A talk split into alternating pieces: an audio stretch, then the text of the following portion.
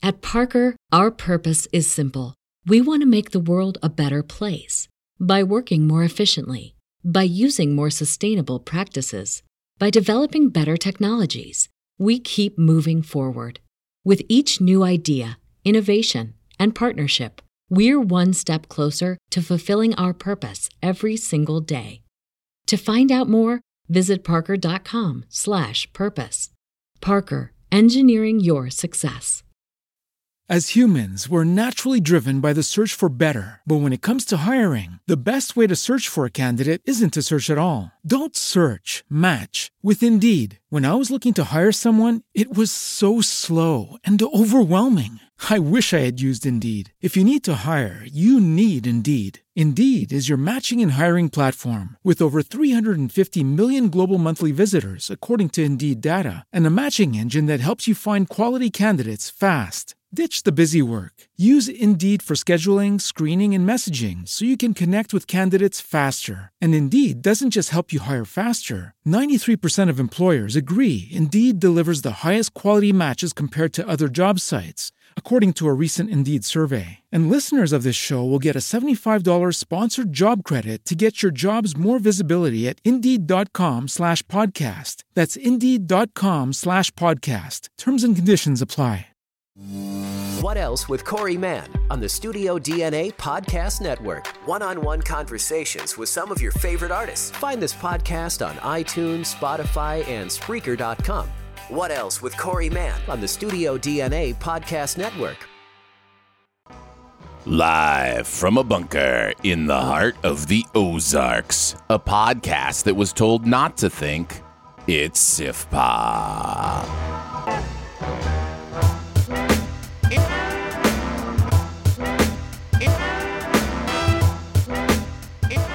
Welcome to Sif Pop Weekly, streaming live most Saturday mornings or available to download later in your podcast feed. Unless, of course, you're a patron. Patrons get perks. Patrons get those perks. Danger zone. I'm your host, Aaron Dicer, and that's the only look he's got. It's Andrew Ormsby, ladies and gentlemen. Hello there. Each week we'll chat about movies, TV, and whatever else from the pop culture universe is on our minds. And please welcome our guest this week. She'd rather be digested by a jacko beast. It's Susan Comyod Stevens. Hi. Thanks for having me back, guys. Thanks Yeah, for coming thanks for back. coming. Always great to have you on the show, Susan. Uh, we've got an exciting one. We're going to talk about Top Gun Maverick, uh, as you may have caught in the quotes in fun. Uh, also, a little bit of Obi Wan Kenobi. The first two episodes out on Disney Plus. A lot of buzz about it, so we thought we'd do a little mini review of those first two episodes and whether or not we're excited to see it continue. We've got a best ever challenge with uh, best ever movies featuring a plane or planes. So, plane movies. P L A N E, not P L A I N. Uh, just uh, Yeah, just it's not about you know setting a grid pattern to right. a flat Yes, surface. yes, yeah. exactly.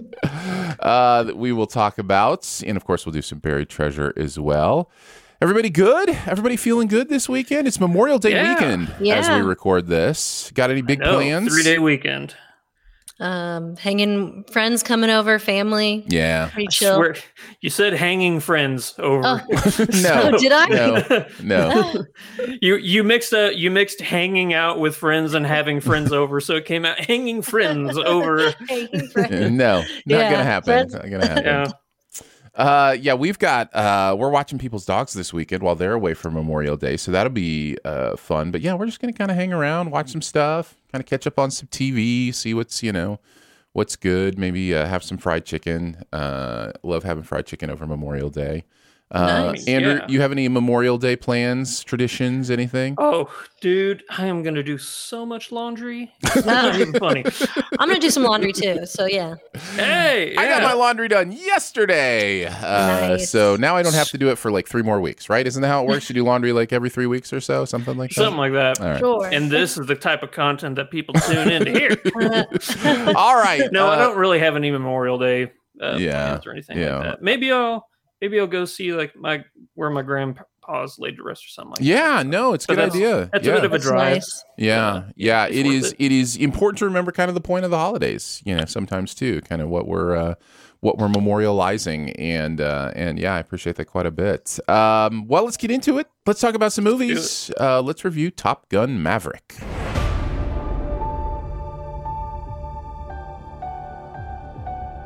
Captain, Pete Maverick Mitchell. Let me be perfectly blunt. You are not my first choice. You are here at the request of Admiral Kazansky, aka Iceman. He seems to think that you have something left to offer the Navy. What that is, I can't imagine. With all due respect, sir, I'm not a teacher. Just want to manage expectations.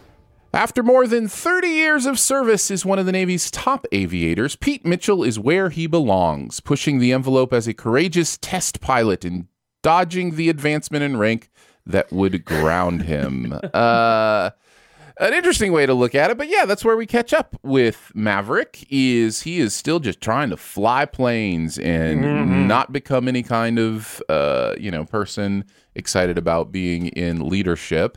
Uh, That's this not comes what he is, it's who he is. that's right. Uh, this comes to us 36 years, I think, Yeah. after Top Gun. Yep. Um, Oh gosh. and kind of picks up where the first yeah, one- 36 because that's the year. Yeah, I remember this is one of the movies that came out the year I was born. So There Yeah. you go. Um, so yeah, you've got Miles Teller stepping in as Bradley Bradshaw, Glen Powell as Hangman, uh, Jon Hamm, Ed Harris playing a couple roles in here, Jennifer Connelly playing a role that has a name drop in the original, but we never Yeah. meet in the original. Um, Yeah. Penny Benjamin. And then Val Kilmer making an appearance, a very rare appearance these days, as uh, Iceman. Um, so yeah, what did you guys think about Top Gun Maverick? Did you like it, love it, dislike it, hate it, or it was just okay? Uh, I'm gonna start with Susan. Susan, what'd you think? I loved it. Nice, just a straight solid loved it. Oh Uh, yeah. Andrew, what about you? no, I'm flying high with Susan. I loved this movie. Yeah. All right, uh, three for three. I loved it as well. Um, Yay. I'm gonna say low side. I loved it, just so one of you guys can go first. I, I got Uh, a question before we before we actually get into Sure. anything further. Yeah. Yeah. When was the last time you guys saw the original one? Uh, like literally three days before I watched the new one because Was I it the wanted first I wanted the it? refresher. Oh, okay. no, It was a no, refresher. no, no. I watched it as a kid. The funny thing is, I watched it as a kid, and I avoided watching it for so rewatching it again for so long because Goose's death in the Mm. original traumatized me as a child. Oh Like, yeah. I I couldn't bear it. If it was on TV, I'd be like, change it because if I see Goose die, I will lose my mind. Yeah. So, uh, but that was the first time I had rewatched it since I was a kid. Yeah. Yeah, I uh I watched it probably within the last year. Uh I had put it in and Hmm. then Jen watched it. My wife Jen watched it uh this last week and I caught parts of it while she was watching it uh as well. Um just to kind of prep for this. Uh so it's been fairly recent. What about you, Andrew? Well, I watch this movie about once a year, but uh, I did uh, just put it in a couple days ago to just get like in case there was like like you said a name drop or anything like that that I Yeah. might have missed or anything like that. I also watched the first Hot Shots just in case. I I almost did that. I really should do that. no, I, re- I really did watch the first Hot Shots movie. That's amazing. I love it so much. Um, but uh, Yeah, they uh so I saw this at Alamo Drafthouse and they do like this pre-show before their movies where they just have a lot of just things that have to do and there were they played like the hot shots trailers and oh yeah, some other stuff. Then there was like this like this these 80s kids like dancing dancing to Danger Zone like they had this whole like routine like it was wild. It was Oh, wild to think of who we are uh who we were 36 years ago. Um yeah, this baby. this movie hit me uh, in an interesting place because I don't think I really saw it until later. I was 11 when it came out, Mm-hmm. um, and it's not the type of movie that we would have, you know, rented. We didn't go to movies, so it wasn't the type of movie we would have ever rented or uh, that. But my friends talked about it all the time, and I just I never you know got to see it. I will tell you that what bled over into my life was a love for the gorgeous look of F-14s. Like I was just like I had like an yeah. F-14 model or whatever that I just I was just like such a pretty plane. Um, really is. So so yeah, uh, it, it doesn't have that same hold of nostalgia for me, and yet still I think this new one really really works. What are some of the things you guys loved about it? Um, Susan, why don't you go first? What are what are some of your thoughts?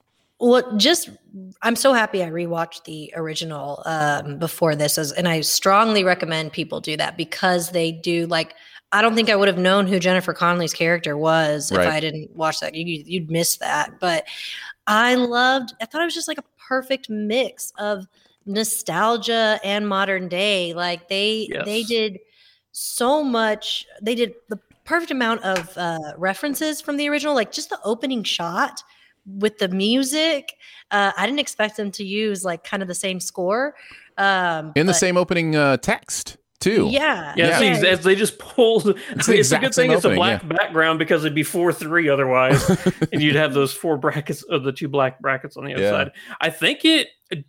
I just because I watched it like right before I went in, I think that might be close to shot for shot yeah. of the original Top Gun, where they're doing the anthem that leads into Danger Zone. hmm I think that might be it's either they just took that and put it in this one, or they like recreated a shot for shot version. Yeah. Right. It seemed that way, but I I really just I love the simplicity of the story because it didn't need a whole lot to it, but the, I mean, I really loved the, the relationship between Miles Teller and Tom Cruise. Somehow the like Tom Cruise was even better as a performer in this one. Um it just was it took the original uh, the- it took the good of the original and made it even better uh, somehow. Like the technical you could see the advancements technology wise and the the flight sequences. Rewatching the original i was like so confused in the flight scenes. Like i was like i don't really know what's happening. There's a lot of just like them in the plane. They these sequences were so exciting. Like they they had me like holding my hand to my like chest and i i don't know it's just like I, everything about it every I, I think it's a near perfect sequel Yeah. Yeah. Andrew, some thoughts?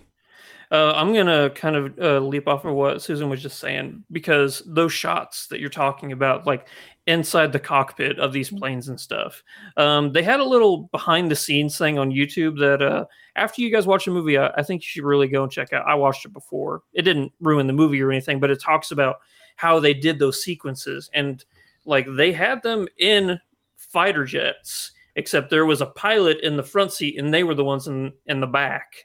And it was real g's pushing down on them to get like the face compression and the contortion and stuff like that. So they were actually pulling like four or five g's like miles teller tom cruise all these guys were actually doing it.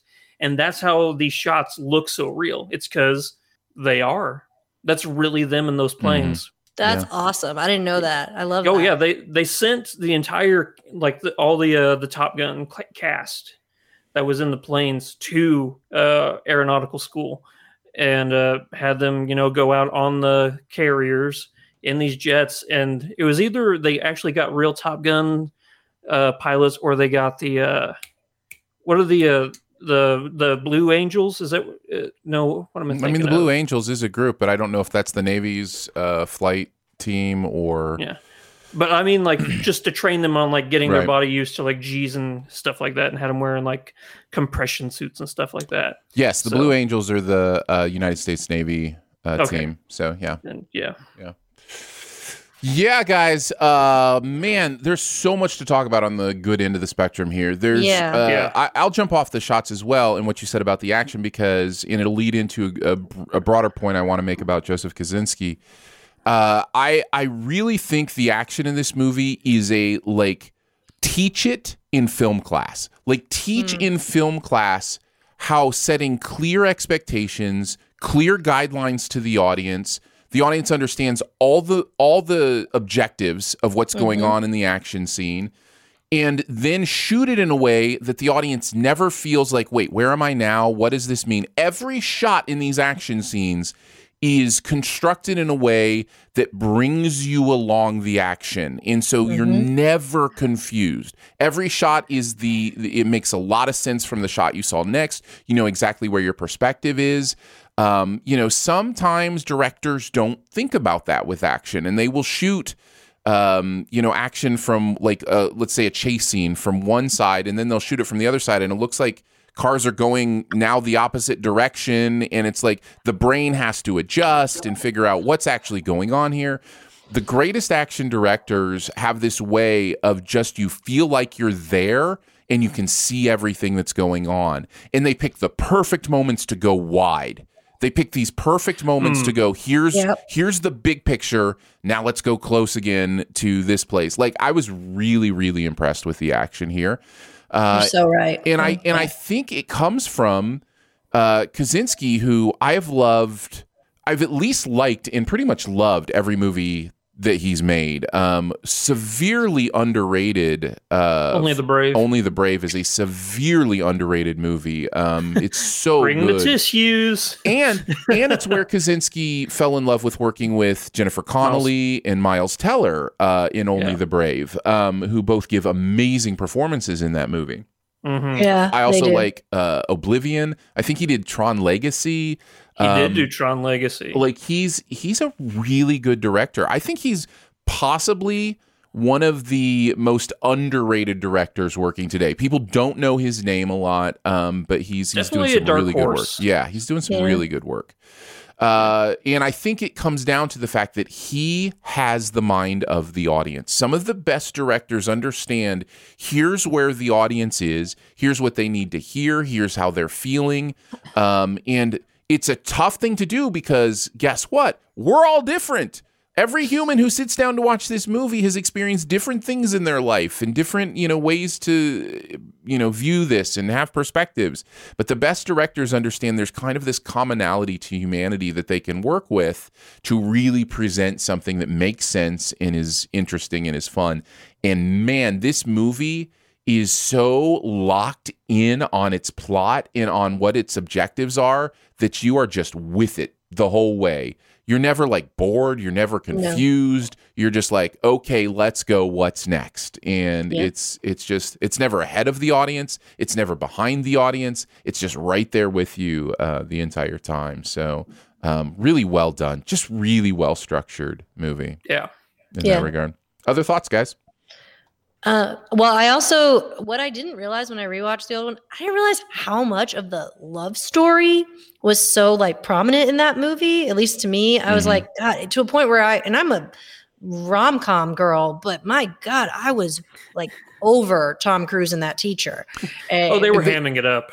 Yeah, Yeah. Yeah, Kelly McGillis. and they yeah, just the love sequence, like the the love scene. I was just like, I mean, obviously today it doesn't hold up because it's like slow mo and it's cheesy. Mhm. Uh, So it was so nice to see. Like, I love what they did. I, I love the character of Jennifer Connelly in this film, but I love that it's a minor part of this movie. It is not almost half of the storyline. It's just, and it's a perfect. What do they call it? Like an Easter egg or something? Is that what they call Mhm. those? Whenever that's Sure. yeah, Sure, I think it's A uh, hidden gem. yeah. It's it's interesting because I know in the original they kind of forced that in. In fact, the rumor is, or maybe more than a rumor, maybe it's confirmed, but that they loved take uh, take my breath away so much Well, uh, that, that they was clear. that they wanted to play the whole song, and so they forced an entire love scene to take place Just- during that song. That is that is the story that I've heard. They Um, used it so much yeah. in the original. It was like, like, I was like, do you think the soundtrack It was might- two songs? It might have been "Take My Breath Away" during the volleyball scene. It might as well Yeah, have been. You yeah. know? Um, but in this one, you're absolutely right. Uh, the the Penny Pete uh, relationship is one that is not distracting or different from the overall point of the movie. The overall point of the movie is about Maverick figuring out who he is and what it means to be, you know, 50 some year old Maverick, right? Like he's trying to figure out who is that guy because he's not the brash, arrogant, you know, young hotshot pilot. He's the older, arrogant hotshot pilot. But what does that mean and what does that look like? And has he softened and and the relationship is part of that journey, right? You know, try because their whole conversation is about, you know, hey, we've tried this before. It doesn't work. And he's like, you know, um, he's trying to figure out if that's changed, if he's actually a changed human and has evolved. Um, so yeah, it's uh, it's definitely feels, you know, like a part of the whole uh, movie in that way. and and it's nice to see how um, Goose's death has affected him all these Mhm. years too, because that's Oh yeah. you know he's not as uh, well. He's at least more safe when it comes to other people's lives. hmm Yeah. Yeah. Well, uh, I mean, that was actually going to be my next point. I love how uh, the uh, the first movie did so much groundwork to make this sequel so good because the first half of Top Gun leading up to Goose's death uh, these guys are rock stars. You know, they're the Yeah. best of the best. And Goose's death is what humanizes all of them in the first one. hmm If that hadn't happened in the first movie, then that that overloom that overwhelming dread wouldn't be here or working in this one because you know from the get go what the uh the, the cost can be hmm in this movie, and you can see it in Tom Cruise's face. Uh, it affects his relationship with Miles Teller, which I, I want to say that that relationship and how it grows between these two is so like it, it's it's tense, it's heartbreaking, it's you know it it invokes something within you that just makes you care so much for these people. I just the de aging technology on Anthony Edwards was incredible in this movie. Um, th- that wasn't Miles Teller. That was clearly Anthony Edwards. Uh, I mean, it, it's shocking how much he looks he like looks him. It so really is. much like him. It's does. insane. He walks in in that Hawaiian shirt opened up Yeah. with the tank Yeah, top underneath. and it's- aviators and yeah. I'm that just like, dirty stash. how did how, that's Anthony Edwards? That's insane. Uh, yeah, So that was amazing. So good. Yeah, yeah. yeah, that's just perfect casting right there. And Glen Powell is like a perfect Iceman stand-in. Like he's just, you know, the stuff he's doing with the toothpick and just the pure arrogance is just like it's so it's such a kickback to that whole thing. Um Yeah. Yeah. Really interesting, really well done. No, yeah.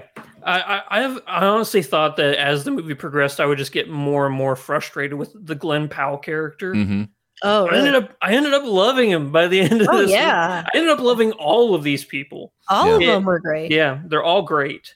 Um, another thing this movie I think does better than the original one um, is it it sets the stakes for the uh, the mission. You know, it- and uh, I think by the end of the movie did such an, an amazing job of building up to it because it made that that that run that they're on their their mission that much more impactful because we know going over everything that they've been doing to train for a specific mission in this movie you you know what's coming next hmm kind of like in the order of operation. Yeah. whereas in the in the in the first top gun movie you know it's all about them going through the top gun program and then goose and then at the end of the movie you get a mission and it Yeah. it doesn't really mean as much whereas this one you know the stakes you know about you know like where bad things are and like the uh the margin of error i think that's really what i'm getting at right here is uh they really do an amazing job in this movie of letting the audience know the margin of error for this is so minute like Mhm. the they're they're called miracle missions for a reason and i think this movie does an amazing job at that Yeah. Yeah.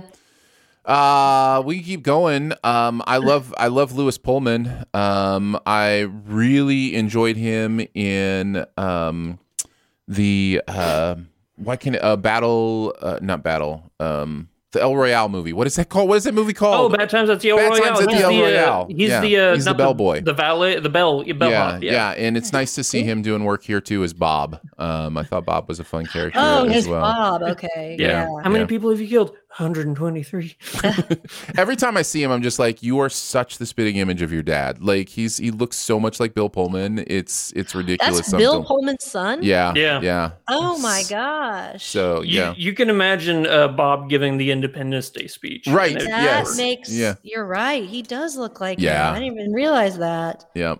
Um, Ed Harris uh, is in for a, a cup of coffee, and Yeah, he shows Yeah, up. I was gonna say he's that's part he's in for a cup of coffee and he's out. that scene uh the one where he's trying to break that Mach record you Mhm. know so good. The- it's so It's a perfect it's opening. beautiful oh, it's perfect beautiful opening. yeah Yeah. Um, and then the Jon Hamm character is, I mean, it's perfect for Jon Hamm, and you have to have kind of that that character in here. But it is one of the many things in this that is, uh, it feels more '80s than the movie feels other times.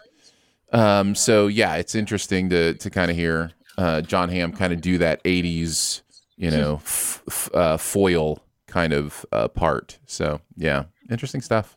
I really love um, how they incorporated um, uh, Val Kilmer. I wasn't Mm-hmm. sure how they were going to put him in and how he would be, but it was perfect. Exactly how I, like I don't know. I don't know that any Yeah. other way I would use him. Yeah. Yeah. Yeah. You kind of have I'll to just go with I'll that. leap off of that. I got really emotional on a couple like uh, beats of this movie. Yeah. Like the end of this movie, I was really tearing up, and then a section in the middle of this movie, I was really tearing up. yeah. I, I teared up in the middle. Yeah. Uh, we haven't mentioned that this movie is funny. It is funny. Yes. Uh, Oh, yeah. Lots of big laughs in the audience I was with. Um, the the other thing I kind of want to mention is Tom Cruise as a movie star is fascinating to me um, because he's made some interesting choices to really focus on Mission Impossible and just like action guy uh, who's trying to figure it out movies, and yet he's doing something here I really haven't seen him do in a while, which he's getting really tender. And there's some moments, especially in the Iceman scene, that I'm like, Yeah. go go Cruise, show what you like, show what you got, man. Like you know, this is some really good work, and I wonder if he's also figuring out who he is as an actor coming into this next stage of his career. We all mm-hmm. love seeing him, you know, riding a motorcycle in every single movie he is in. We all Yeah. love him seeing seeing that sprint from the right side to the left side of the screen that happens in Yeah. every single movie he's in. But he's I not in this one. he's not going to be able to do that forever. You know, he will age know, like the rest of us. He's aging like a fine wine. I'll just No, he is. that. Yeah, I- he is. This movie's version of the volleyball scene had me so frustrated that he is that old and he looks that good. I was so mad. I cracked up in that scene though. That was Yeah. that was great. Um, so I just I just wonder if he's like starting to go. I need to do some more of these things to prepare myself for whenever my knees eventually do go out. You know, like maybe I'm not uh, inhuman. Um, but uh, but yeah, it's it's interesting to see him do kind of this work, and I'd I'd love to see him um, get more into that. I know he's finishing up Mission Impossible. It's like the part one and part two. Um, I think is going to kind of be the the end for that. And then I'm just really curious to see where he goes. He's one of the best who's ever done it. Like he really is. He's just a flat out Yeah. movie star, and it He's just great. pops off Yeah. the screen. Um, you mentioned one thing that I will say was uh, kind of the only thing where I was just like, is this a negative? And I still haven't decided. So I'll let you guys help me. Um, I think there's a little bit too much. You mentioned the volleyball scene uh, stand in of the stand in itis of these legacy sequels, where it's like, oh, gotta have this because it was in the original, gotta have this because it was in the original. The reason it doesn't seem like a huge negative to me is it's always used in a smart way in this movie. Even that scene is plot driven. Like there's nothing about that scene. It's more plot driven than the volleyball scene was in the Yeah. original. Like, you know, so like there's I don't know about that. I mean, no, uh, hundred percent. You're hundred percent right, Aaron. Um, also, I don't think I would have mind. I would not have minded it as much, even if it wasn't so plot centric as it was. Because going into this, I think Top Gun gets you in like the first movie gets you in a mindset of like what to expect. Like there's going to be some over the top, not quite cheesy, but maybe some camp here and there. You know, like uh, a bit of 80s ridiculousness that is endearing and the nostalgia factor i think would outweigh any like you know like oh come on they're doing just another beat for beat Mhm. because i think the rest of the movie is so original like the mission and everything and like the Yeah. dynamic that tom cruise has with these new top gun pilots i think that all that is so different from the first one that it allows you to bring in all those corny cheesy scenes from the first one and that feels like that's the nostalgia factor it's not the flying it's those fun little tidbits you get Yeah. Yeah, it's just there can be, and I felt this with another movie that I really, really enjoyed. Um, the the first uh, Abrams Star Wars movie, Rise of Skywalker. Is that right? Is that the first one called, called the Rise of Skywalker? a new Um, First uh, one- uh the first Abrams Star Wars. Um, is it? i almost said it's a new hope but it's not it's uh, Um, uh the first one with Rey yeah, stuff. yeah, yeah, yeah. Oh God, why am I blanking on that? yeah uh let's go I'll let you guys look it up while I talk. So I, I but I felt this similar thing with that movie where it was like great and I loved it, but I could tell they were playing like my my notes from the original like there were things they were doing that I mean it ends in basically Force the- Awakens. Yeah, Force Awakens. Thank you yes, there you go. um, uh, we have lost all credibility as a pop culture podcast No, yeah. right now. All There's so much Star Wars to keep track of, people. We'll, that's we'll get into is Star Wars next. bad- that's our next topic. That is a, actually a genuinely good excuse. So much content to try and keep them track. Um, Yeah. That's hilarious. Uh, anyhow, yes, Force Awakens had this this thing as well, and, and many people took it to task as being just a blueprint of the original New Hope movie, but with you know different people and different things standing in for the Death Star or whatever. Um, there is a little bit of that here, but I think it, it really does work, and it's you know it's it's what you you could also say this Top Gun Maverick in its own way is a remake of uh, a, a New Hope. Uh, it's just an extended uh, version of the Death Star run um, that's going on here, complete with uh, you know, trust yeah. the Force, Luke. like, it's, Yeah. like it's very much uh, it's simplicity. You know, like they Mm-hmm. made it digestible for audience members. You Yeah. know, Yeah. Yeah. like they didn't. It didn't feel like they were dumbing it down.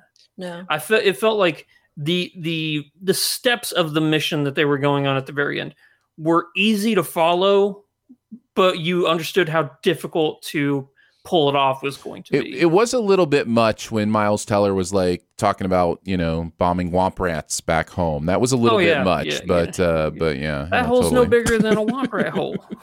I love the look I get from Susan every time I do this, where she's like, I can't tell if he's being serious Yeah. or what he's doing right now. Yeah. Uh, that was a Star Wars reference. Yeah, no, it's a okay. Star I Wars was like, reference.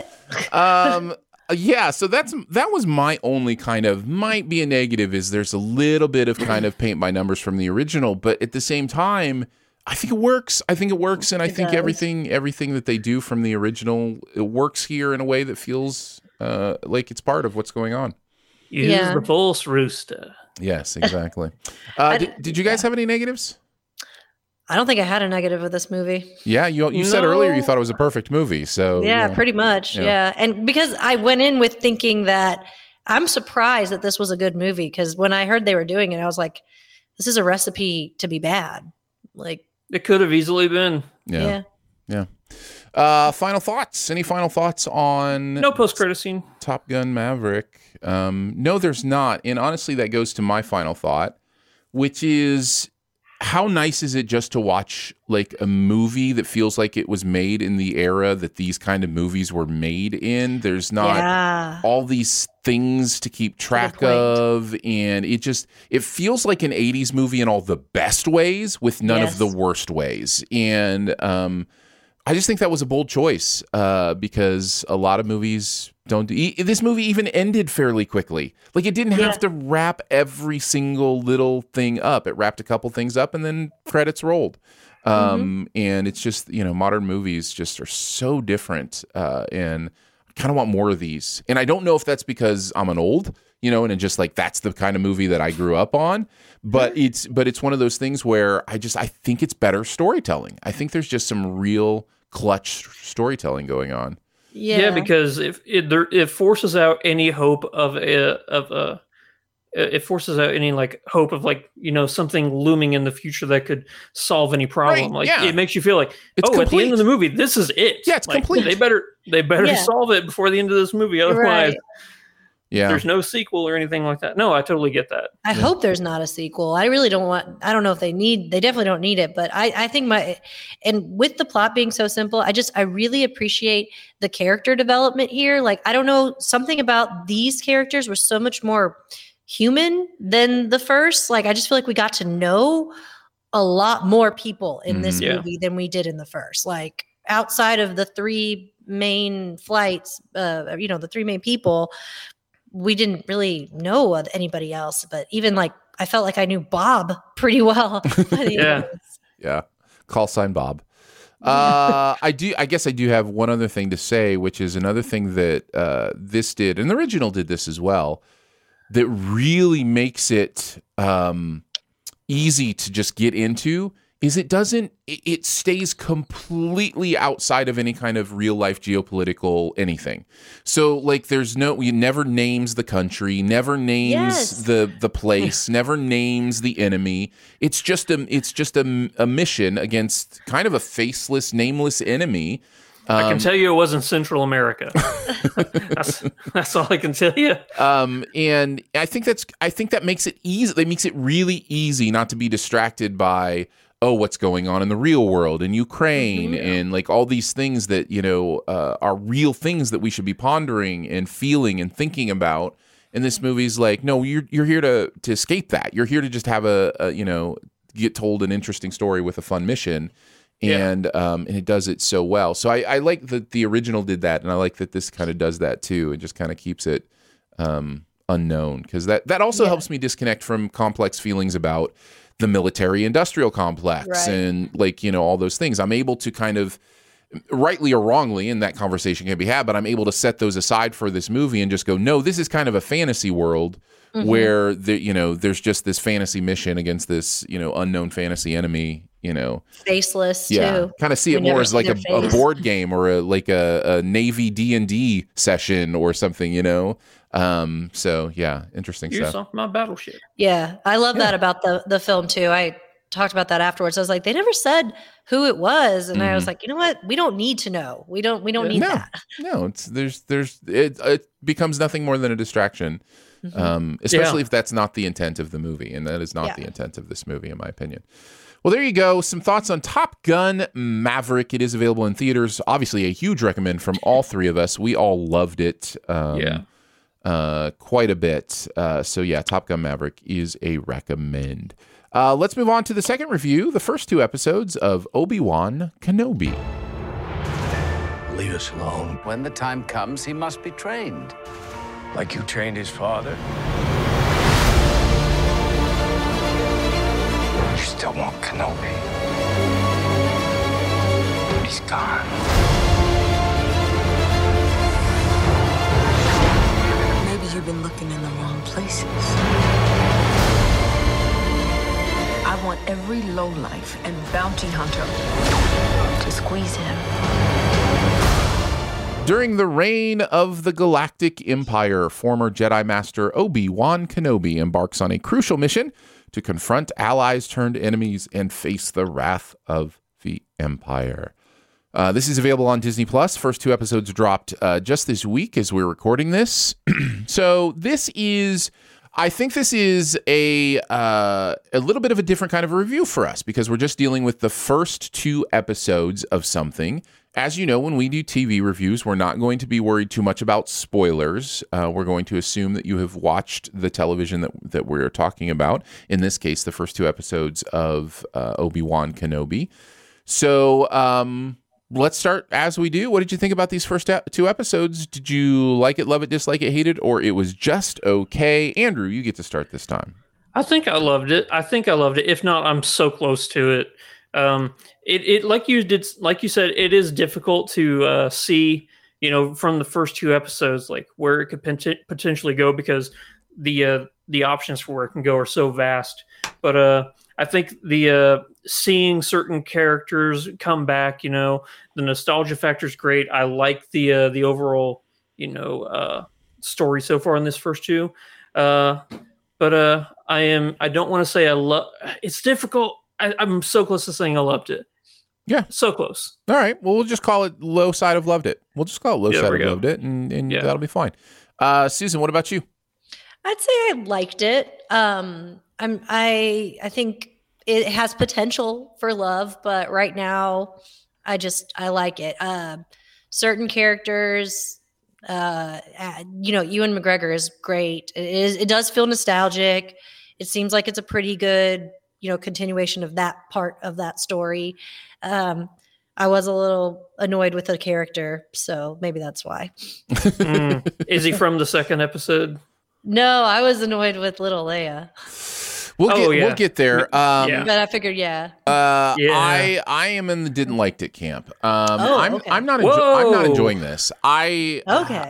I'm feeling a little bit manipulated. I like because I lo- I love these characters. I really do. And to see Ewan McGregor as Obi Wan Kenobi, I'm, I'm only human. Like, I mean, it's just uh, look. The the prequels were not the greatest Star Wars movies, but they're uh, they definitely new ones. They, they definitely uh, when they came out, I remember really liking them, and then Yeah. thinking about, oh yeah, but there's you know this kind of stuff, and it's funny the sizzle reel that they do at the beginning of this of like all the prequel moments make the prequels look like The Godfather. Like it makes it, it Yeah. makes the prequels look like the best trilogy ever made. And I'm like, where that bad. where where was where was that focused like three movies that really focused on it like you know that that intro did um but uh there's a lot of other stuff in those prequels that that kind of brings them down but I loved Obi Wan as or Ewan as Obi Wan or Obi Wan as Ewan McGregor. That's that's probably There more accurate. Yeah, Yeah. Uh, the real Obi Wan lives among us.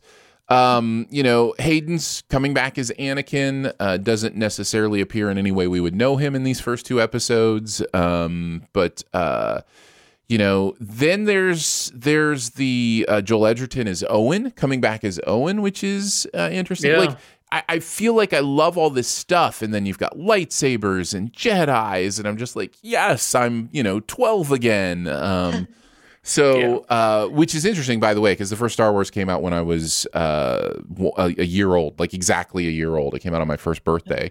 Um, so, like, it's you know something I grew up more with Return of the Jedi, and then going back to um, the others. But and again, all on VHS that I just wore the snot out of. Yep, got to buy multiple copies. That first one Um, ain't gonna make it.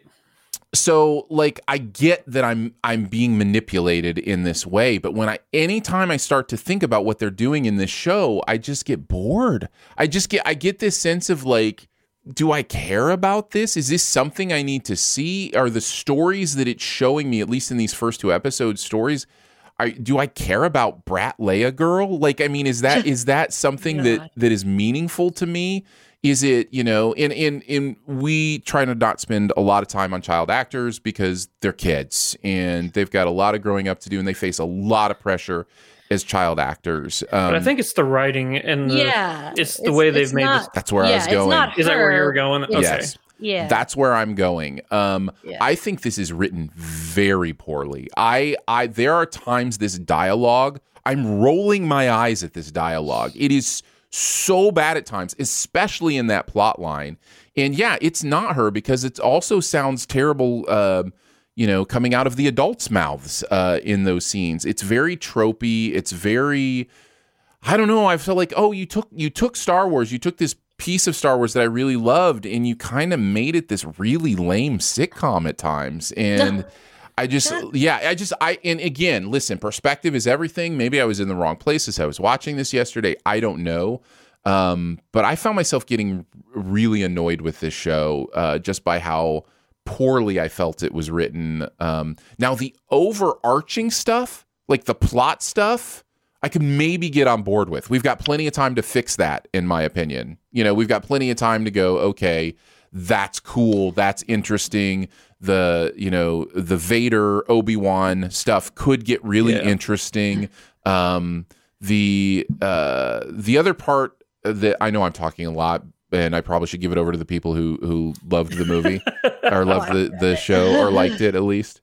Um so I will. So I will save I will save the rest for later. Andrew, you liked it the most. Please talk on it. I have broken our rules. No, it's all good, brother. It, uh, I think the thing that I'm really enjoying the most about the show is the Inquisitors. I think the Inquisitors is where I'm hanging my hat, going. This is the story arc that I'm really interested in. Kind of, I I, I know where some of them end up because this takes place before Star Wars Rebels. and Right. some of these characters are in Star Wars Rebels. Yes. Um, but I think the performances they're giving are like it's cool seeing this because they're not Sith. They're technically not Sith, but they're close enough. They're kind of they remind me a little bit of Kylo Ren, Mm. a little bit, and like his Knights of Ren is like how I imagine like the Grand Inquisitor and all of the uh, the brothers and sisters.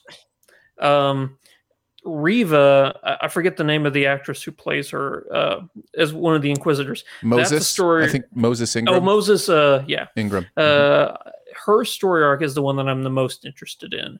Like, Uh, because She uh, was at she was one of the the younglings, right? Wasn't she one of the I the think young- they all were. I thought that that's what it was. I thought Yeah. all of the No, but I those, mean that like, we that saw group- like so Order 66 happens at the beginning of this in the beginning, very and there's those kids that are Running and I think away. we see Reva watching the, the kids run away. I could be wrong. The- oh, I thought she was one of the kids. no, no, no. Thought- she is, thought- but I think she okay. feels abandoned. Maybe she feels abandoned or something. Yeah. I think we're supposed to learn something about her there. The way I interpreted that scene, and I'm probably wrong, is all those kids, that group, grew up to be the Inquisitors now. Mm. I think all those kids are each of them. Oh, you don't think one of those kids was Benny Safdie? The Benny Safdie character? Character? The um. The Grand Inquisitor? No, no, no. The Jedi that was that appro- that was trying to approach Obi Wan and be like, you know, help us, save us, and he's like, it's over. Just bury your lightsaber. Oh no, I thought he was one of the survivors of {66, but I guess he I thought would he be was right one of around. those How old is he? Yeah. How old? Yeah, because this takes place at ten years, right? Ten years after Order sixty six. hmm Yes.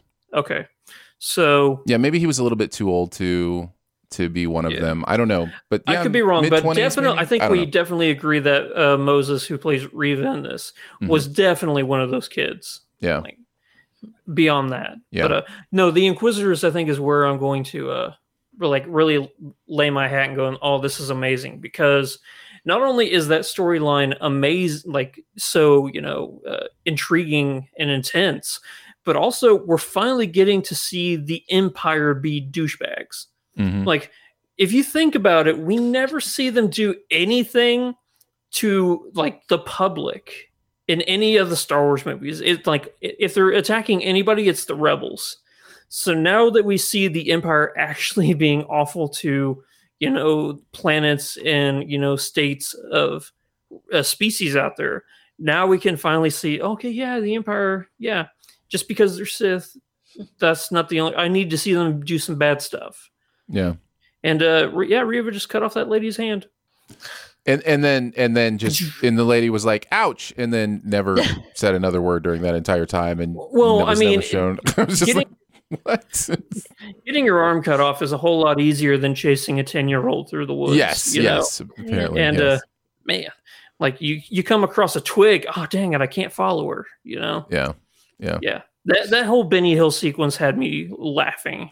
it's a bit ridiculous. They literally have her like inside the three of them and just Yeah. wait for her to run away before chasing her. Like nobody even moves. And then they're like chasing her and like a branch will be in front of them. They're like, oh no, what do I do? I guess this Yeah. child is smarter than me. Uh, yeah. Uh, oh, Flea. Uh, he's not the guy I would call to kidnap Mhm. a child. you Yeah. know? He's Yeah. Not that Yeah. great at. Yeah, he'll run away. It's right there in his name. um, th- I do. Uh, Susan, what are some of the things that you liked or didn't like? Either way, some of your thoughts. Uh, well, actually, I, I to piggyback off you a bit. I I did. There were many times when I was watching the show, the two episodes, I was like, "Do we need this? Do we really need this show?" Yeah. Because I I was just kind of like, mm, I don't know. It didn't. Uh, the the parts I did like, like I, I'm a Ku- Kumail Nanjiani fan. I thought he was a nice, like, funny break in Mhm. it. Um, obviously, I do like Ewan McGregor. Uh, the end of episode two kind of is what made me more intrigued because I am interested in how they're going to do the Darth Vader and Mhm. Obi Wan Kenobi stuff.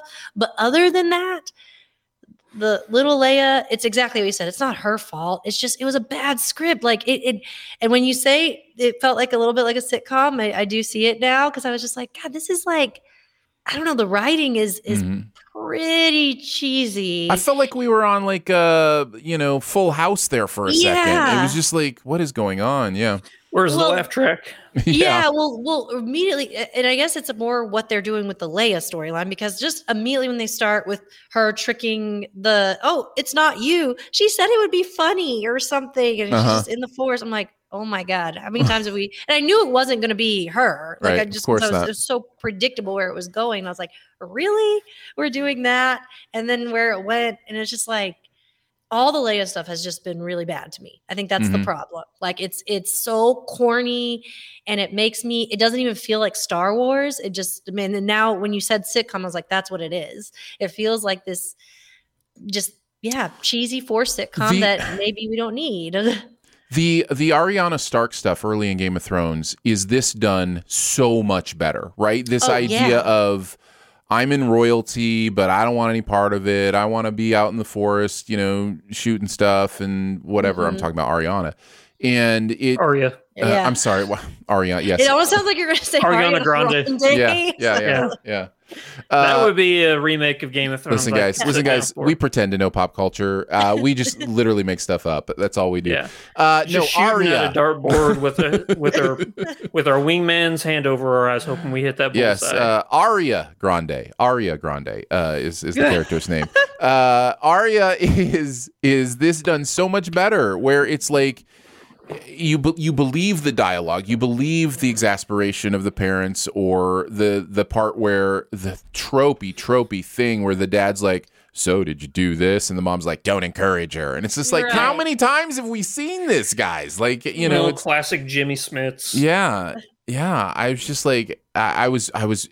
It made me sad, and that stuff is so early. It probably triggered my mindset in some ways, and then I was just noticing all the tropiness and the bad dialogue, and um, you know, Star Wars has a history of bad dialogue. So I was about to say it's uh, not I- new. that's why I'm kind of shocked that you guys are like. I can understand the writing, like the story arc, and like the Yes. the mentality they're giving Leia. Yes. That being off putting, but the actual dialogue being cheesy and stuff. I mean, if you haven't learned by now, you know. Well, That's, I- I guess that's so. How is how is this different than like uh, it, it like a Force Awakens or any of the prequels or anything like that? How is how is this cheese different or worse?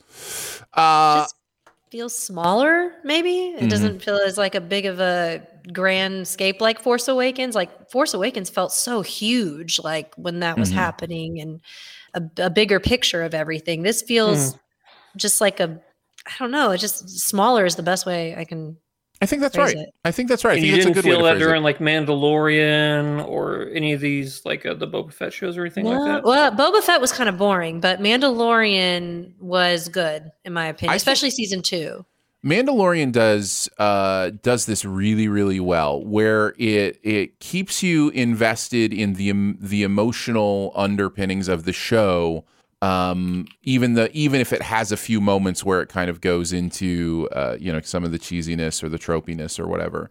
Um, Book of Boba Fett's not great, uh, No. and in, it has a lot of the same problems I'm seeing in um, in Obi Wan in these first couple episodes. From again, from my perspective, from from my per- from my opinion. So, yeah, I uh, I don't know. For me, it just it's not working, and it, I think small Susan is is a great way to say it. It just it feels like it brings stuff down to a, a really small place. Um, yeah in my, in my opinion. So But again, the end of s- episode two, when when that final like shot and everything, that was that's the only reason why I'm able to say like like instead of dislike is because I'm like, well, I'm curious how what's because I'm assuming that's why they're making this show. I was like, okay, so maybe this is why we're going through this because there's something bigger going to happen with these two. mhm. I don't know, but I'm I'm invested. I, I'll stick around to see what they're gonna do. yeah, It's so interesting coming into a review like this, thinking that everybody's going to be on the same page, and when you find out that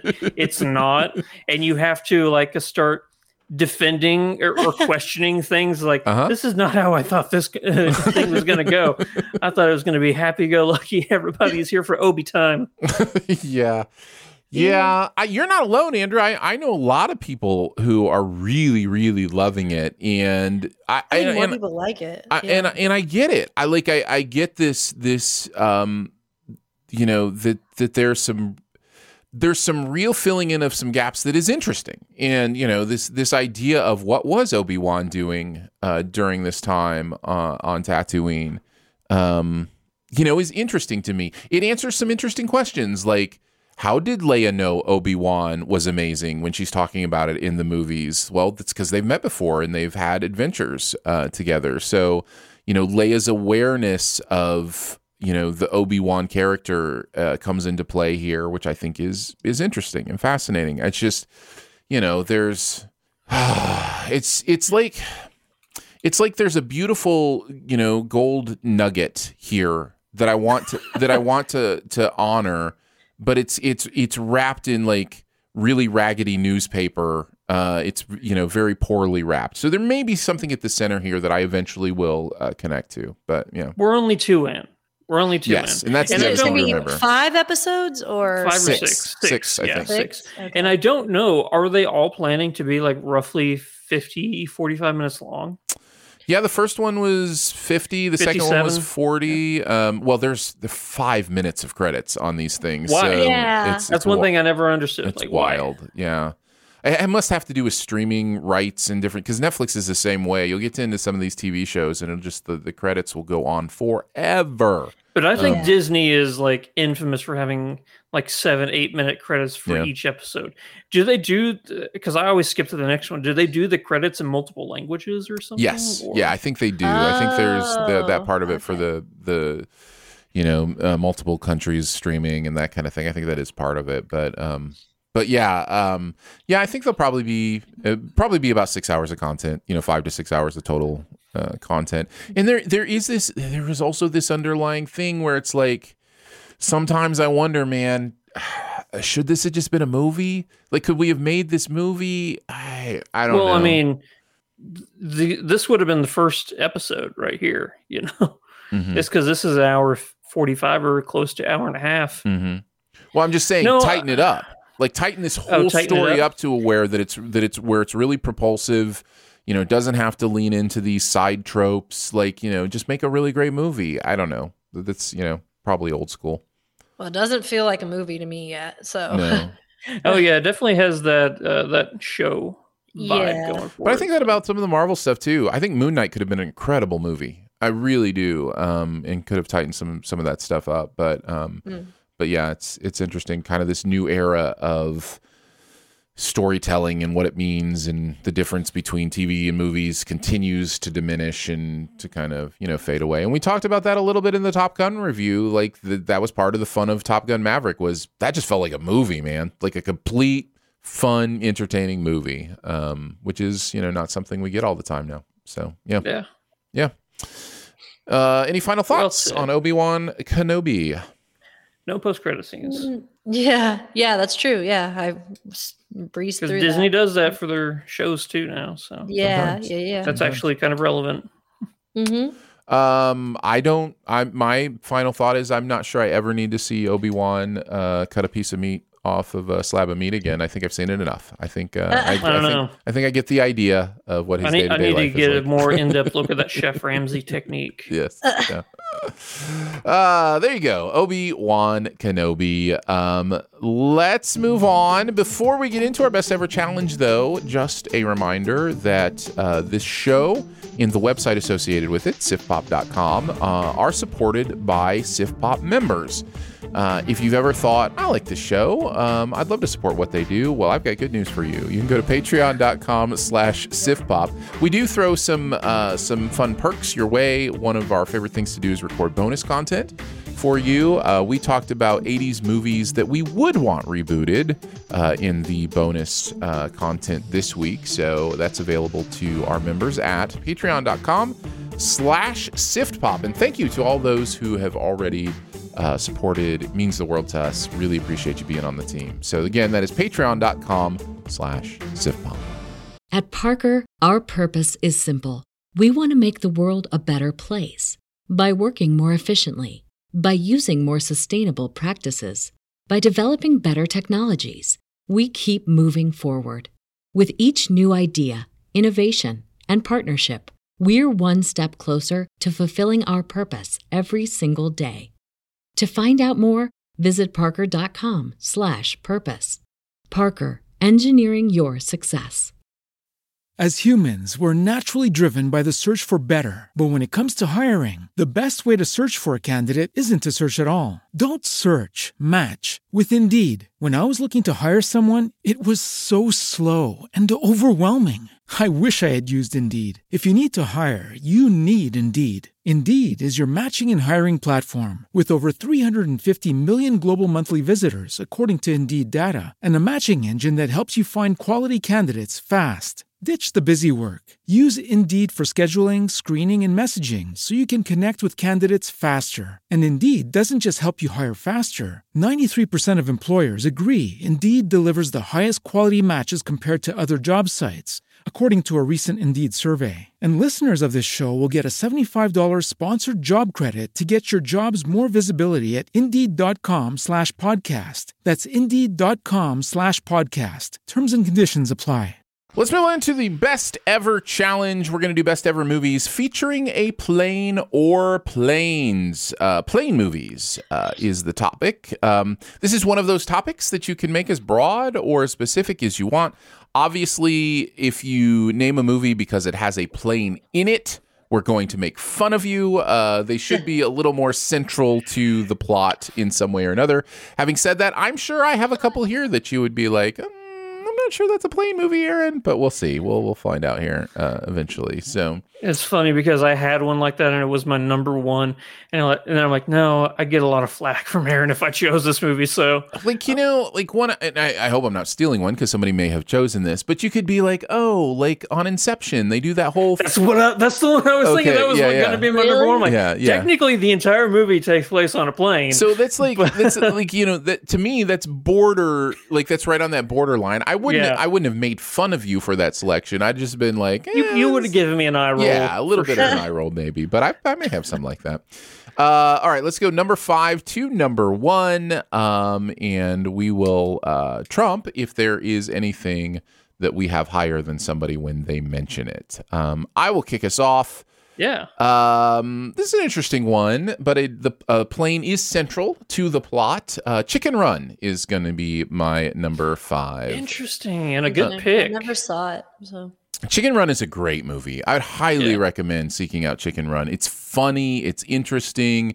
Um, you know, Aardman does such great Aardman- fun animation. Uh, I think this is my favorite Aardman film. I I think so. Uh, I'd have to go look. Um, some of the Wallace. I've never seen any of the stuff is- Wallace and Gromit Oh, stuff, okay, so. yeah. Um, the Were Rabbit's a good movie, but um, but Chicken Run I think is is a really fun movie. Now, if you've seen like The Great Escape, there's a lot of Great Escape references in here, um, and that is basically the plot of the movies. They're trying to escape a chicken coop where they are Okay. you they are used for their eggs and also to make uh, pies, uh, chicken pies, and so like it's uh it's a lot of fun but the one of the central parts of the plot is they actually build an airplane to try to escape uh, from the coop. So uh, lots of fun. High recommend and uh, chicken run comes in at my number five. Um susan why don't you go next? What do you got Um, mine's kind of a silly one, but I really do enjoy it. Uh, it's uh, Snakes on a Plane. ah I I, think I was so close to putting it. It's in my honorable mentions. Yeah, I was torn between that and my honorable mention movie, but I just think it's so much fun. Like I could it's a very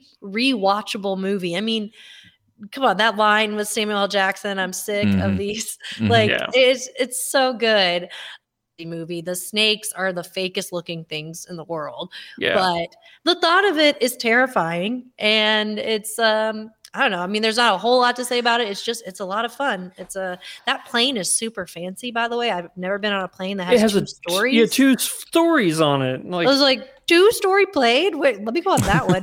But Yeah. uh, yeah, it's just uh, it's a lot of fun. It has a decent enough storyline and um, Samuel Jackson. So I watched it once. I rolled my eyes a lot. I probably Yeah. wasn't in the right place to watch it. I may enjoy it more if I watch it again. It does have the single best uh, PG 13 dub of a line in the history of movies. Uh, that specific line you're talking Monkey fighting? Yeah, I'm tired of these monkey These fighting monkey fighting snakes on this monkey Monday to plane. no on this Monday to Friday plane. Like it is, Oh. it is hilarious. Um, well, so yeah. Sam Jackson delivers it so well, Yeah. and it's yeah. and it's a you have to go in. I went into it knowing it was a comedy to me. Like, Yeah. and we, uh, me and my friend, we just had a blast watching it. Yeah. It's like the, somebody in Hollywood walked into an executive producer's office and you go, "Hey, you know what would be fun? yeah, What if we gave a sci-fi original film an actual blockbuster budget?" right. and yeah, and like, "So it's it'd be good." Like, no, it would be expensively bad, and people will love us for it. and we do absolutely. This is like uh, like I said, it was very close to being my number five. Yeah. Yeah. Yeah, Uh, Andrew, what is your number five? airplane. Yeah, I had that in my honorable mentions. Yeah. Um I, I love everything about this movie. It's it that that uh that that Abrams style of comedy, you know, the this just perfect. It, these guys Mm-hmm. they we Aaron, I think you and I have talked about this before.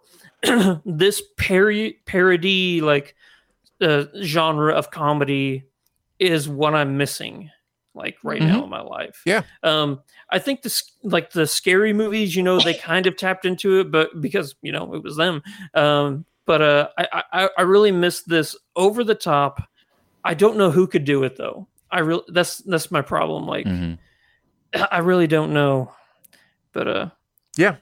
I mean, Yeah. there's I, I, I think this, but going back to this movie is beyond hilarious. It's so great. I, I think the, the difficulty is we've almost advanced beyond the idea of parody because, uh, you know, the world around us is so weird Is a par- sometimes. yeah. yeah, it's almost a parody of itself. And so anytime, you know, satire or parody uh, kind of fully embraces what it is, it just, it, it just, it falls, you know, a little, a little flat. Well, so, You say that, but didn't these movies come out like when Reagan was president? yeah, but it was a different era. Like there was a no, different. but what I'm saying is like, I I think that you know we we say, and this is me, the 36 year old saying this. Mhm. Um, this is like you say that you know today's world we live in is so parody like. Mhm. Is it is it that much more parody like than it was? You know, back then, or is Yes. it just that we're more connected now? You think so? A- a Reagan was an actor. So, some and some they- from column E, some from column A and column B, for sure. Yeah. Yeah. Reagan, yeah, because Reagan was an actor, Mhm. and it's I don't see that being different than you know. Uh, okay, I'm not going to get political. Gonna, I'll just stop right there. But you know where I'm going with that. Uh, Andrew My question is, like, oh is wait a second, it- I, I'm where am I? Oh, I need to go back. I, forgot need to go where back. I was for a second. Yeah, yeah. I was John. We need to go back. All that to say, like my 15 minute rant there.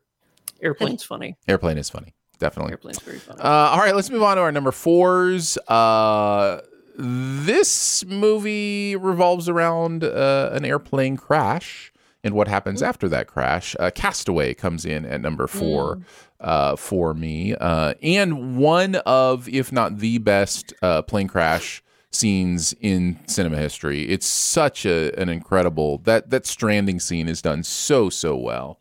Um, yeah. so yeah. because it goes from zero to 11 and it's there. Mhm. As soon as like the, the air pressure, you know, gets Mhm. ejected while he's in the bathroom, it's it's a whole new like Yep. Yeah. Yeah. So uh, I really did Castaway. Um, just an, a bravura performance from Hanks uh, and some really good stuff. So taking that off I of my will, list. I will never look at a, a volleyball or an ice skate the same way ever again. So Oh gosh. There needs to be a dentist office too. When you open the door, you have two hockey skates as handles to open the door. that's amazing. Amazing. Uh, Susan, what's your number four? Um, I don't know. Uh, it's it's Flight Plan. I Mhm. uh, I watched that one a little later. Like I rented that one, and I was pleasantly surprised with the with the twist at the time. Maybe if I rewatched it, it wouldn't. It would probably be pretty obvious. But I remember being very blown away by the storyline, um, because uh, it's uh, it's Peter Skarsgård in it, right? Is, it, is that the Sarsgaard. Mhm. Sarsgaard. I can't. He's remember. not related to all them Swedish boys. Yeah. Right, right, right, right. Yeah, yeah. Because I don't think we know that he's. Uh, does it does it matter? Spoilers here. It's an old enough movie. I think you're safe. Yeah, they're good. Yeah. Like, Spoilers don't- for Flight Plan coming up. yeah, I don't think I caught that he was like bad or anything right away. I'm sure maybe I would figure that out now. And um, but like the whole the reveal with her daughter and stuff, like it really does get you like, was her Mhm. daughter on that plane? Like, what's going on? Um, so anyways, I was just pleasantly surprised with that. And I think it's uh I, I I really love movies like that in general. I love not knowing what was real or uh, factual and then getting the Yeah. clear answer at the end. Mm-hmm. Uh, an unreliable narrator is like what this movie is, Mhm. and Mm. I'm all about those type of movies. Yeah, yeah, yeah. It's a fun movie. It Yeah. really is, and yeah, I agree. th- this is one of those movies where I, I forgot about, but as soon as I looked it up, I'm like, oh yeah, I like that movie. Yeah, yeah. It's again these the, the two that I've mentioned all rewatchable for me. I could pop it Yeah. in right now. I, yeah, I could definitely watch Flight Plan right now. It'd be fun. Uh, Andrew, Uh, what do you got at number four? Me? This is where I have. Okay, I gotta look, pull up the entire title because if I say just the first two words, then I'll get laughed at. So You mean Doctor Strangelove? Doctor, Sh- nah, it's not Doctor Strangelove. It's Doctor Strangelove or How I Learned to Stop Worrying and Love the Bomb. Yes. Yeah. That is Yeah. that is the correct full title for sure. Yeah. I like Doctor Strangelove. Speaking of satire, man, Yeah. Uh, Speaking of satire, this movie Yeah, this is, is- how it's done. Like, yeah. I mean, this is yeah satire like where you're laughing at the end and then you have the re- realization you're like, oh wait, oh no. yeah. like this is a movie that makes you realize how close one can be to satire at sometimes, and that realization kind of like a it takes the breath out of you a little bit. Mhm. Yeah. No, uh, I love the fact that Peter Sellers does like eight characters in this movie. He always kills it. yeah. they'll, they'll see the giant. they'll see the giant ward. yeah.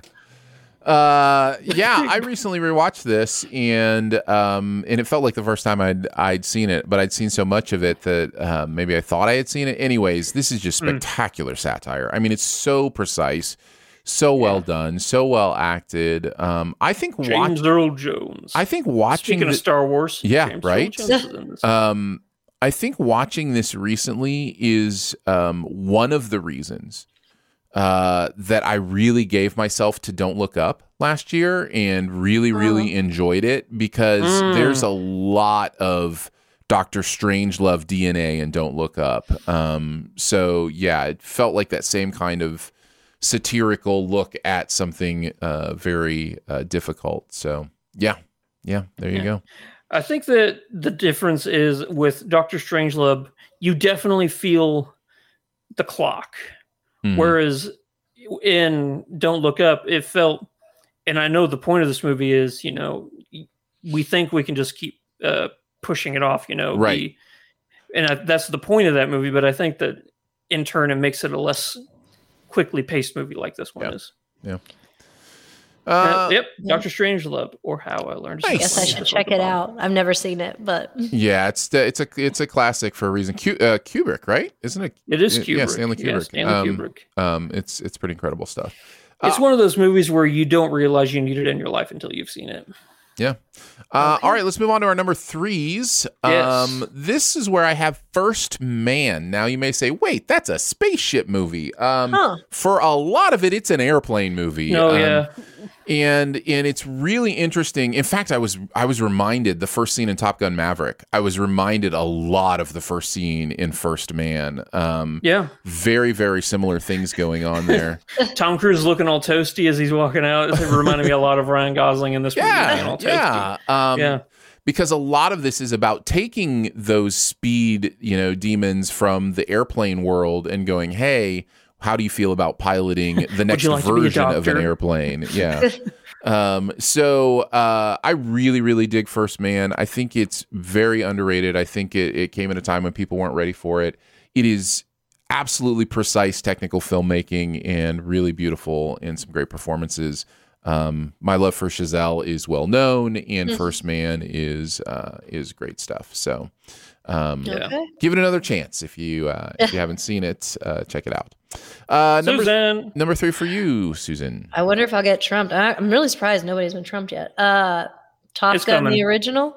No, no, I had it in my What? honorable It mentions. was it was in my honorable mentions. Very close. There's a lot of good plane movies. There's so Yeah. many good plane movies. There Yeah. really was. There really was. Yeah. Uh, I mean, just just because of the effect it had on like uh movie, just because well, where we are today, we've just got so much better special effects. But um and I heard, is it true? Like, like the enlisting for the Navy, like, went up quite a bit after this movie. I'm Oh yeah.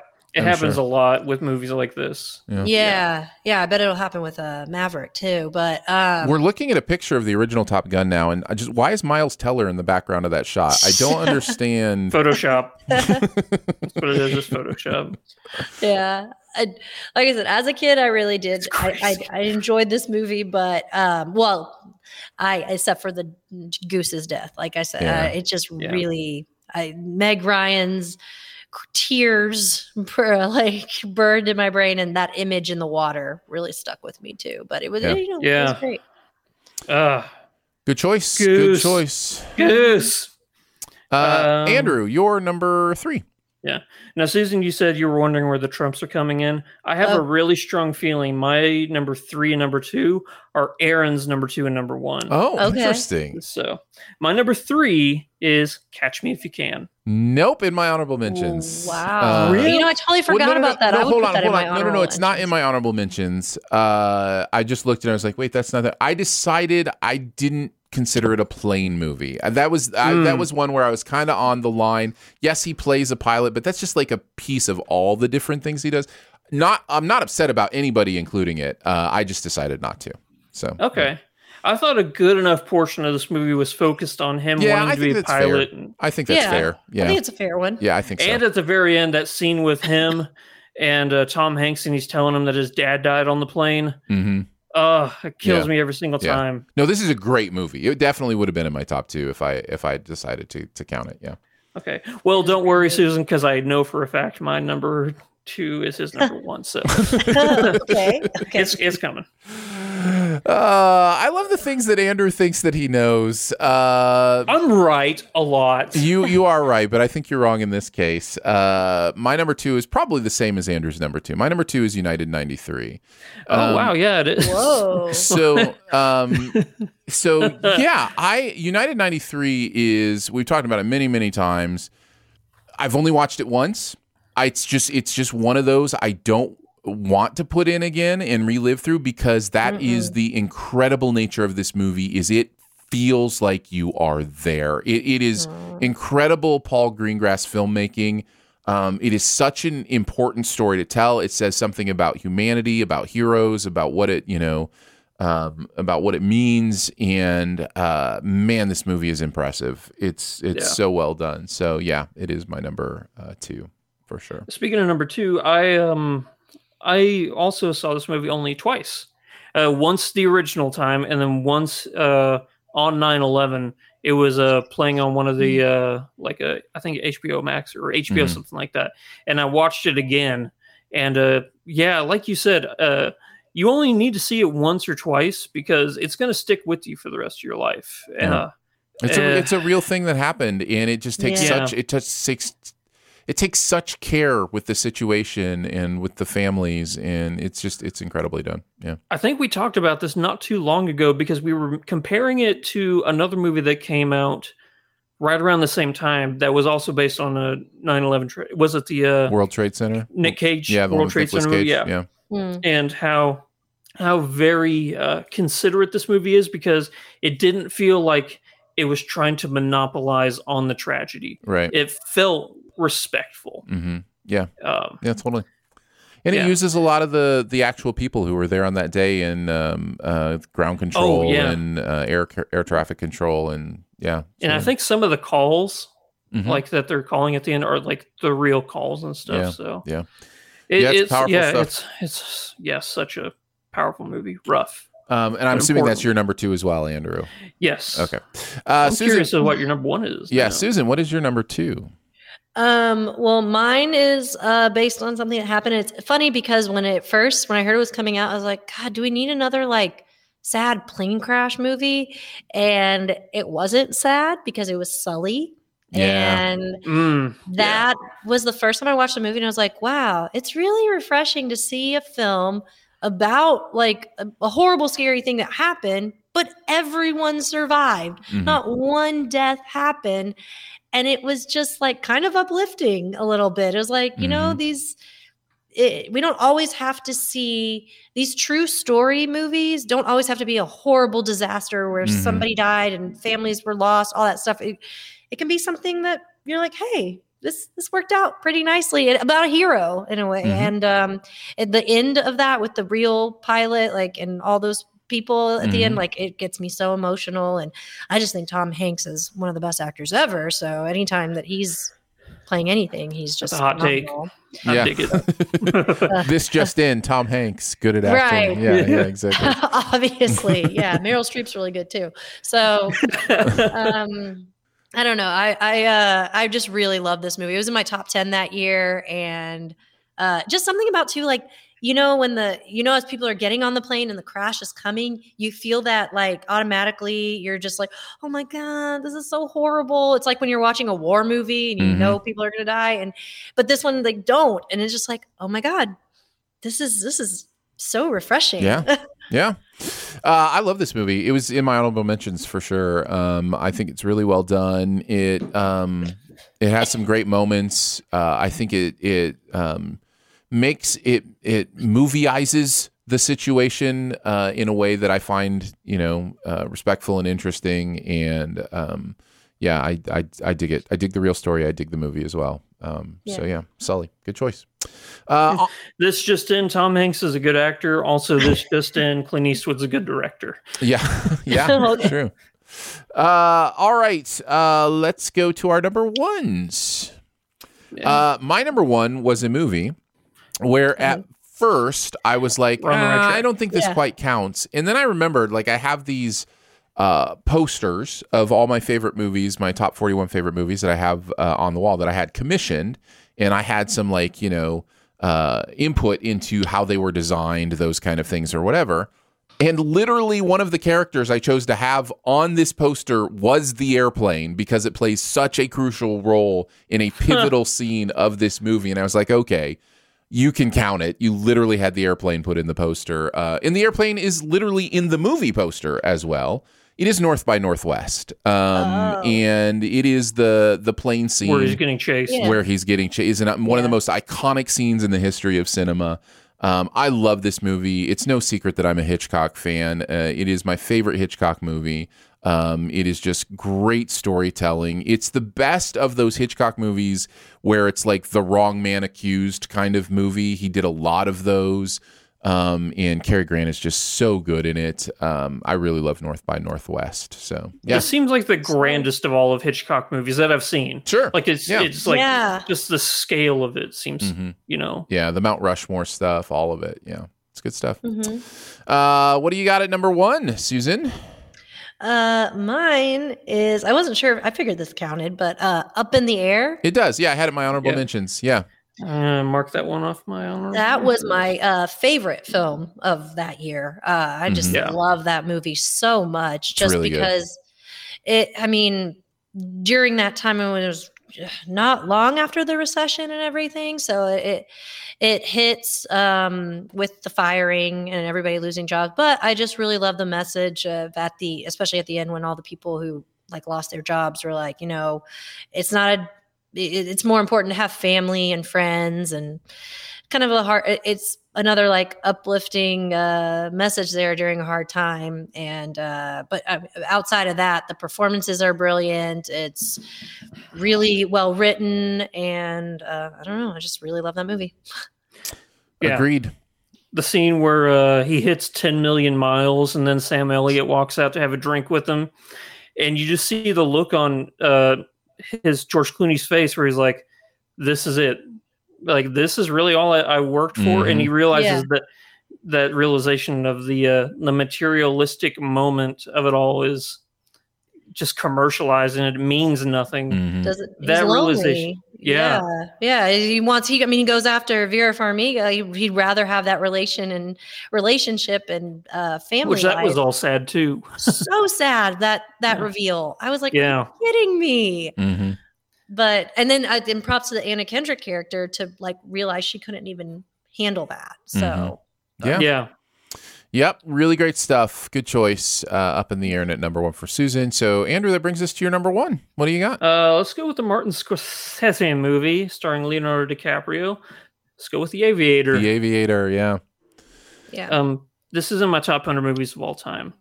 Um, yeah, we think of like uh, characters like uh, Steve Jobs or uh, Elon Musk, you know, today. I think Howard Hughes was definitely one of those guys, like uh, back in the early 1920s, through like the 40s or something, when he was like, "I'm going to build a giant plane and I'm going to fly it." Uh, like, do you have know much about planes? I got money, so I'm going to do it. Right. And he built a giant plane. I think it was called the uh, The Spruce Goose. Oh, this, yeah. No, uh, I think this was the Goliath one. where it's Oh, like- yeah. what was the Spruce Goose? Um, Maybe I've just got Goose on the brain because of Top Gun.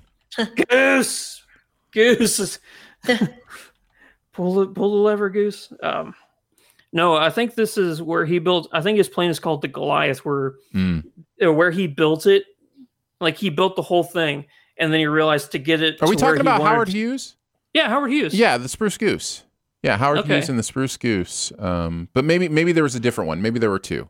Yeah, I, I- I know that he like helped design like a very sleek, sleek plane. Like Maybe that he was it. changed like the riveting and stuff like that. But he also built this ginormous plane. I think it was like parts of it were made out of wood, um, because of the lighter buoyancy of it all. So the Spruce to- the Spruce Goose still holds the record for the largest seaplane, the largest wooden aircraft, and the largest propeller plane ever built. Okay, so that then Maybe that that is the is it. same thing that Maybe I'm it is. thinking of. Yeah. Yeah. Um, but yeah, uh, you also get a, a look in like his demons and stuff, like his germophobia, Mm-hmm. schizophrenia, Oh, and stuff like that. And I think that just DiCaprio, this is like right around that time where I realized, like, oh no, uh, DiCaprio is going to be an amazing actor because. I'll, I'll go ahead and admit, like back in the days, I thought he was just a, a dream boy, you know, and that's all he was ever going to be. But then he did uh, the beach, and then he did this, and it was right around this time. I'm like, okay, yeah, I take it back, Leo. You got some acting chops. And then surprisingly, you know, however many years later from now it is, he's probably considered like one of the greatest actors alive right now. So Mhm. Sure. Yeah. Yeah. Uh, great. good choice. Definitely a good choice. Um, I only have one honorable mention left, uh, Okay. and that was Hot Shots, uh, which has already been mentioned uh, mark that one today. Um, but uh, what about you guys? Susan, did you have any honorable mentions? Uh, outside of what you all mentioned, uh, Final Destination was. I was Oh yeah, good choice. and- Yeah. Yeah, just that. Oh my God, it made me scared to ever ride a plane. But uh, Yeah. that was uh, that that scene. I mean, that original, the first Final Destination is such a great movie. I think it's good. Yeah, I agree with you. Uh, Andrew, what about you? Any other honorable mentions for you? yeah, I got six here. Okay, Um, I'll go start for it. off with I'll start off with what I think a lot of people would say is the quintessential plane movie, and that's Air Force One. Sure. You Yeah. know, um, you know, you got Gary Oldman versus Harrison Ford, and that famous line, "Aaron, take it away." Uh, I don't remember. Get off my plane. Clutch my pearls. Clint Eastwood, or not Clint Eastwood, Harrison Ford looking right in Gary Oldman's eyes, and he goes, "Get off my plane." Oh, Oh, it you was that. It was It that was line. I didn't realize it was that iconic. Yeah. Yeah. Oh yeah. Um, another one, Con Air. Mm. just fun, fun movie. Planes, Trains, and Automobiles. Such a funny movie, and then I was not expecting that tearjerker at the ending. Mhm. Gets me every single time. Uh, Flight. Uh, this is the Denzel Washington movie. Sure. It, Yep. it, it, it- everything is taking place after the plane incident, but I think it's it's all about that one moment. So, Yeah. uh, seventy five hundred. This is a movie that came out oh, um uh, Wow. three four years ago. It's a Joseph Gordon-Levitt movie. was Mhm. it even that long ago? I thought it was like two years ago. Yeah, oh, I- it could it could be two years ago. Yeah. All I Time remember has no is meaning.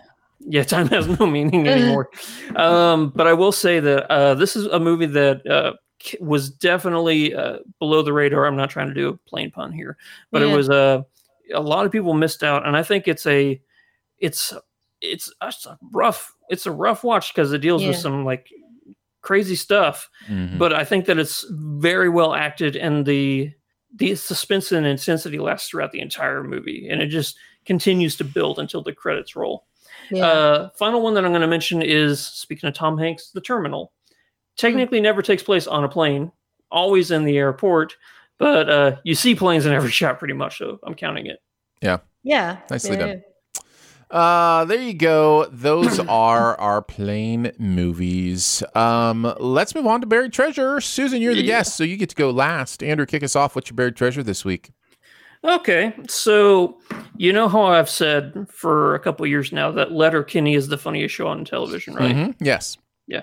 Well, they just had a their second, I guess, technically second, uh, branch off show series Okay. about one of the characters called Shoresy, and uh, it just dropped on Hulu. I think Stranger Things came out the same day. Obi Wan, Shoresy, How much and is out right now? Like, yeah, and I think one more show came out too, but uh, they all dropped on the same day. Um, and the first one I watched out of all of them, all of them was Shoresy. It was the first one. Uh, very quick pick. It's uh, all about this. Uh, Letterkenny is a, a little small like town in Canada, like a little uh, rustic town, and it's just all about the crazy characters that live there. One of the craziest characters was a guy named Shoresy. Uh, he was a hockey player there. Uh, at the end of last season, uh, he decides to go up north and uh, play hockey for uh, a new team. He, uh, it's funny because Jared Keeso is the main actor in Letterkenny, and he plays two characters. One is the main character, and he does the voice for this character, Shoresy, who was Hmm. always like, uh, do you remember in Home Improvement, Bob? He was the neighbor you never saw his face or anything like that. yeah.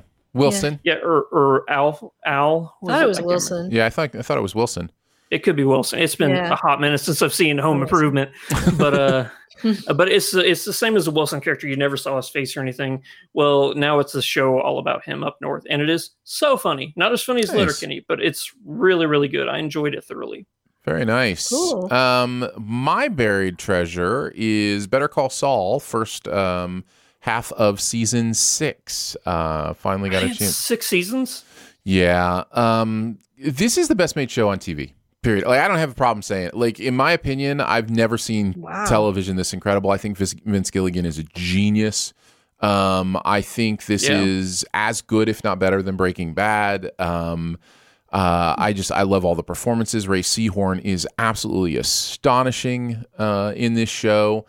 This show did something in the first seven episodes, and then there'll be a break before the final seven. Um, it's like that thing, you know, Ocean's 11 is a good example of this where there's a plan, a con, or a heist, or that kind of thing. And the movie does a really good job at showing you like 60% of the plan, but then saves like 40% of the plan for actually while it's happening and you're learning stuff about it. Um, this this has a version of that in the first seven episodes that is one of the best versions of that I've ever seen. Um, it's so much fun, so interesting, and at the same time, the show is balancing real difficult uh, things in their world with uh, cartels and the drug trade and different things that uh, Saul has gotten himself involved in. And it really is the transformation of this character uh, from uh, Jimmy McGill to Saul Goodman and what that means in his life. And um, it's really impressive how much table setting has been done in the first couple seasons that is paying off uh, in uh, season six. So, uh, huge, huge recommend if you haven't uh, invested in Better Call Saul. I think it's some of the best television ever made. So, yeah, check it out. Nice. Uh, Susan, your buried treasure. What do you got? Um, I picked Candy on Hulu, the miniseries starring Jessica Biel. I Mm. Had have you guys watched this? No, it's No, on my list. I highly recommend it. I had no idea about this story, and it happened in DFW in Wylie, Texas, eh, which is insane. It happened in like 1980 or something like that, and uh, the story itself is just just crazy that like this woman essentially got away with murder i feel like i don't know if that if this happened in today's world the the fact that she she was friends with uh, betty gore who is played by melanie lynskey's character Mm-hmm. and she had an affair with her husband but they were friends and supposedly when she went to go pick up her daughter's swimsuit from betty gore's house there was an altercation they got in a fight and it led to uh, candy montgomery hitting her with an axe 41 times which is like uh, and, and somehow she claims it as self-defense It's a i just number. don't know It's a good number of Huh? times. Forty-one. It's a good. 41 It's a good yeah, number of times. it's- it's- Something about that I- number. yeah, I just I don't know. Um, I- and the thing that infuriates you is that uh, Betty Gore had a baby at the time, and she left that baby there for 13 hours that baby was unattended to luckily the, the child's okay but the fact that that alone she didn't get some sort of punishment for that Mhm. like is insane. She was able to say self-defense but i'm like you left a baby. Like unattended like thank god the baby was okay but uh there's just so much about that that story that's just mind-boggling and tells you something about the justice system like then. Because i like i said especially in texas i'm like i Mhm. don't think that stuff flies in texas now. But um the performance. I have never seen jessica biel at that level of acting. I, I can't think of anything Mhm. that she's been that good in uh yeah she's phenomenal in this. And uh you know melanie lynskey to me is always great but she She's had a good her la- her two Her- current running shows, I guess, are really good. yeah she's she's great. Yeah she's had a good like couple last two years. Yellow Jackets is so good. that's what i hear. Um but yeah she uh i just i really it's only five episodes i watched it in like one night because i couldn't stop practically Mm-hmm. so highly recommend There you go. That is I'm looking at this cast here. Uh, yeah Pablo Schreiber, and I think I saw Justin Timberlake there. justin timberlake her Oh, nice. well actually what's funny is both of their husbands are in it because jason ritter's in it too Oh, Oh, really? interesting. Yeah. yeah That's they're fun. both like cops and they're like it's just funny because they're like hey so my wife killed your wife kind of thing it's just what you're thinking That's amazing. Uh, that is Candy available on Hulu. Better Call Saul is on AMC, and Shoresy also available on Hulu. Uh, We did it, guys. We managed to do a podcast. Congratulations uh, to everyone involved. Your trophies are on the way. Just kidding.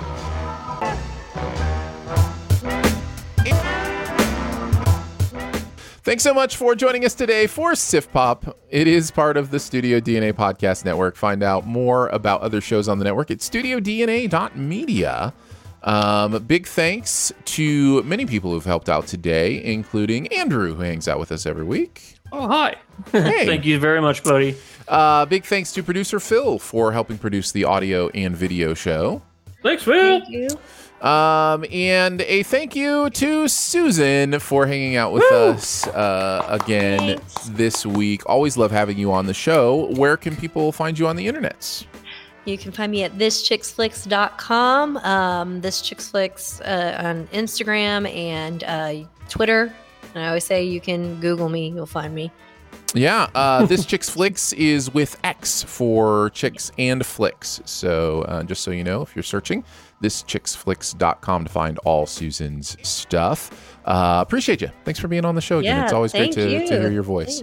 Uh, I want to thank our members who make this possible. Uh, have mentioned them, and that support starts at three dollars a month, and you can check out all the fun little perks that you get there. That is at patreon.com slash siftpop.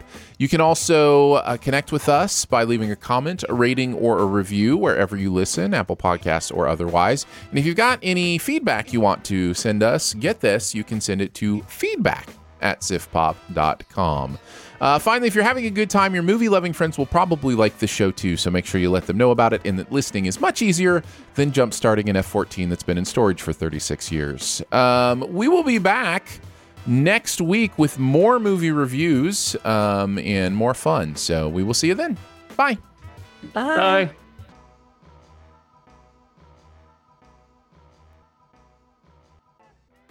At Parker, our purpose is simple. We want to make the world a better place by working more efficiently, by using more sustainable practices, by developing better technologies. We keep moving forward. With each new idea, innovation, and partnership, we're one step closer to fulfilling our purpose every single day. To find out more, visit parker.com/purpose. Parker, engineering your success. As humans, we're naturally driven by the search for better. But when it comes to hiring, the best way to search for a candidate isn't to search at all. Don't search, match with Indeed. When I was looking to hire someone, it was so slow and overwhelming. I wish I had used Indeed. If you need to hire, you need Indeed. Indeed is your matching and hiring platform with over 350 million global monthly visitors, according to Indeed data, and a matching engine that helps you find quality candidates fast. Ditch the busy work. Use Indeed for scheduling, screening, and messaging so you can connect with candidates faster. And Indeed doesn't just help you hire faster. 93% of employers agree Indeed delivers the highest quality matches compared to other job sites, according to a recent Indeed survey. And listeners of this show will get a $75 sponsored job credit to get your jobs more visibility at Indeed.com slash podcast. That's Indeed.com slash podcast. Terms and conditions apply.